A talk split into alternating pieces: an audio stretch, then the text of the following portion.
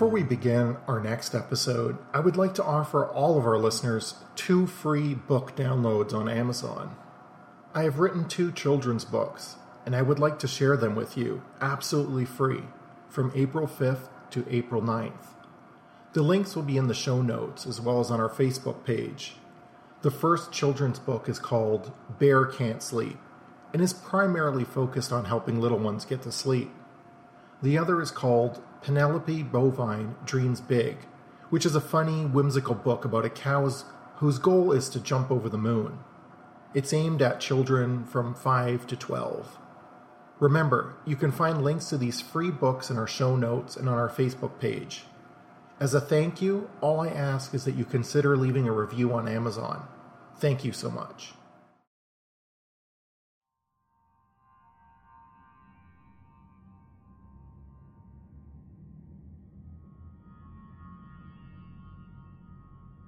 A striking manor, a prominent family, a secret underground tunnel, the death of a young boy, the hanging of a Fenian raider, a safe house for the Underground Railroad, dolls and doll houses, and now an empty dwelling, the rooms and halls vacant.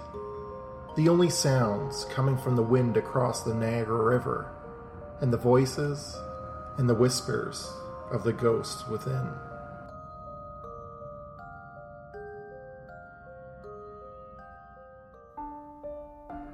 This is Unsolved Mysteries of the World, Season 5, Episode 7 Bertie Hall. Bertie Hall, built in 1835, is one of Fort Erie's historical landmarks and one of the most haunted locations in the Niagara region.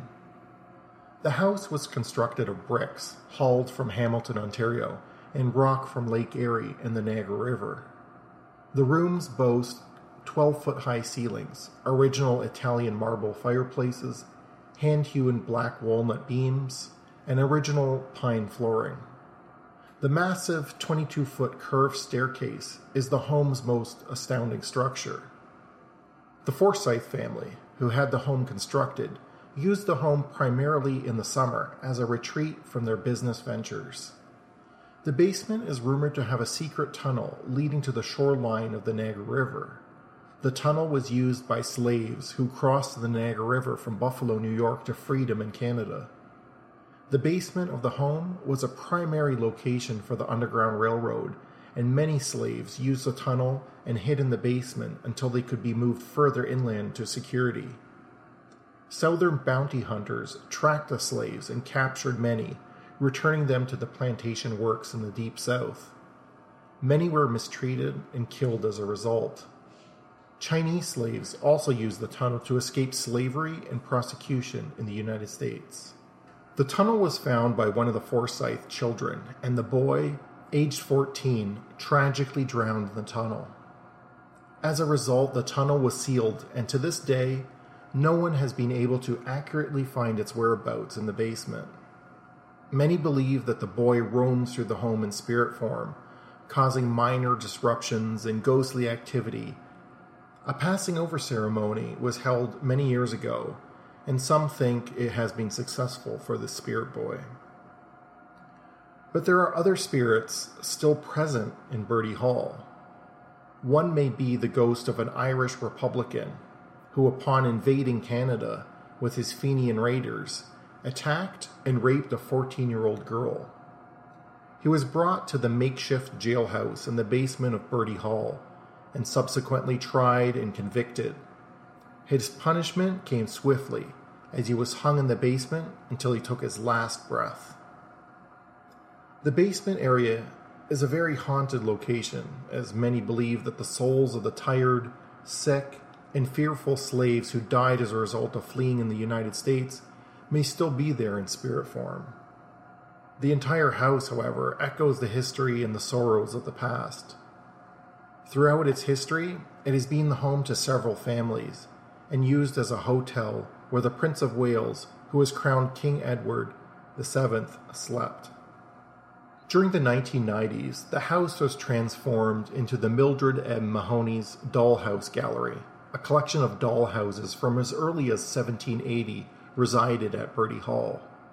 Mildred Mahoney, the collector and operator, passed on and left her legacy and devotion to doll houses for visitors to enjoy. It is rumored that her spirit was there and returned to the home to inspect and make certain the museum is in good order. Other spirits may have been attached to the artifacts and doll houses within the home.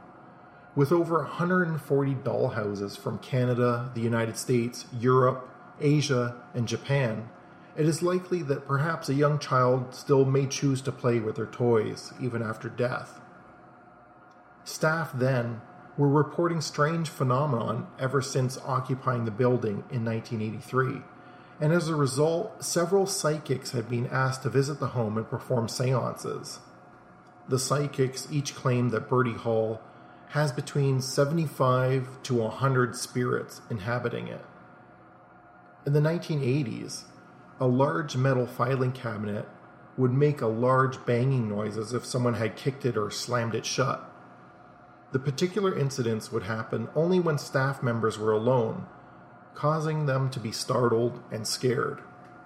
The filing cabinet was removed from the house as a result, but that didn't stop the spirits from playing tricks. One time, several university students working in the museum came running down the front stairs to inform the curators that a dollhouse had been moved across the room on its own accord. The pink colonial dollhouse, built in 1924, had indeed moved from one side of the room to the other. When one looks closely into the highly detailed dollhouse parlor, a miniature witchboard is seen resting on a sofa. June Spear, who is the curator of the museum, says that visitors would often smell lilacs when they first entered the home, and some even claim to have seen a woman on the front steps holding fresh cut lilacs. Other visitors to the museum have sensed the spirit of a little girl, others say a little boy. The back two bedrooms on the upper floor have always been noted for their strange phenomenon. Often, footsteps or banging has been heard in these rooms. When staff investigate the strange noises, nothing seems out of the ordinary. The back staircase, used by servant staff, have also been reported as echoing the sounds of ghostly footsteps. The basement of the house offers the visitor a totally different experience. The wet stone walls, bedrock floor, and poor lighting make for a very foreboding atmosphere. Antiques and relics portray what the basement may have looked like for runaway slaves who concealed themselves from bounty hunters. There is a hidden doorway latched by a bookcase that leads to a second room that holds an antique bed and other furnishings. The feeling of apprehension and dread surrounding the room, and here visitors have said they have felt the presence of a runaway slave, and some even suggest that the ghost has touched them or brushed their hair. The basement is a very emotional room for everyone who can imagine that men, women, and children all sought safety and shelter there from bounty hunters with shackles and firearms. I had the opportunity to investigate the goings on at Bertie Hall and was the first to do so. Together with a psychic, we investigated the reported haunted house. The psychic, unaware of where we were going or what exactly we were investigating, picked up on many historical facts about the house and people before we arrived. Upon arrival, she had picked up on the Underground Railroad aspect to the home. The investigation revealed the usual cold spots, malfunctioning cameras, and odd noises. But the basement is where I have had the most interactive and unusual event that ever took place on any one of my investigations. I had an analog reel to reel recorder. Yes, this is going back some time. Anyhow, the recorder was placed on a table in the basement, and we started to try to communicate with the spirits of this home. After about 20 minutes, the recorder started rocking back and forth as if there was a minor earthquake. It did not stop, it just kept going back and forth, slowly rocking. And the table it was sitting on was still. As I sat about 15 feet from it and the psychic was about 10 feet, we watched from afar. Then suddenly, I felt something brush my cheek and chin. The psychic also said at that same moment that something had touched her hair. The temperature in the room was getting colder, and then the recorder stopped rocking. I sat up and decided to go into an adjacent room, as if someone or something was telling me to go in there. Upon entry, I felt something very, very strange. In front of me, in the small room, was a force field of sorts. It is the only way that I can describe it. It felt dense to put your hands through and walk through. Once you touched the outer edges of this, it was again very hard to describe, but it was like pulling two magnets apart. Once I was touching this now and walking through it, I called out for my friend to see what they thought, and they felt it also. She told me this is where the spirits would manifest. I asked her to ask the spirits if they are there and to touch me, to show me a sign. I rolled up my sleeves as if to feel the strange force field some more, but then something took my hand, and I felt another hand glide over top of mine and onto my forearms. I asked my friend to ask them to do that again, and within moments, both hands now felt the touch of something I can only describe as a ghostly hand. I then felt the same on my cheeks, head, and neck. Then suddenly, it stopped. Everything just stopped as if nothing had happened and nothing was out of the ordinary. It was just a cold, wet basement, rolled up old carpet in the corner, and a furnace in the other. My investigations into Bertie Hall continued for several more months.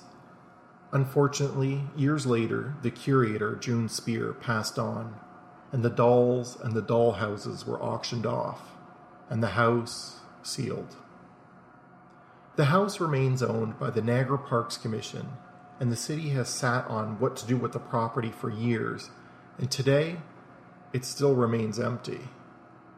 There is no known future plans for Bertie Hall.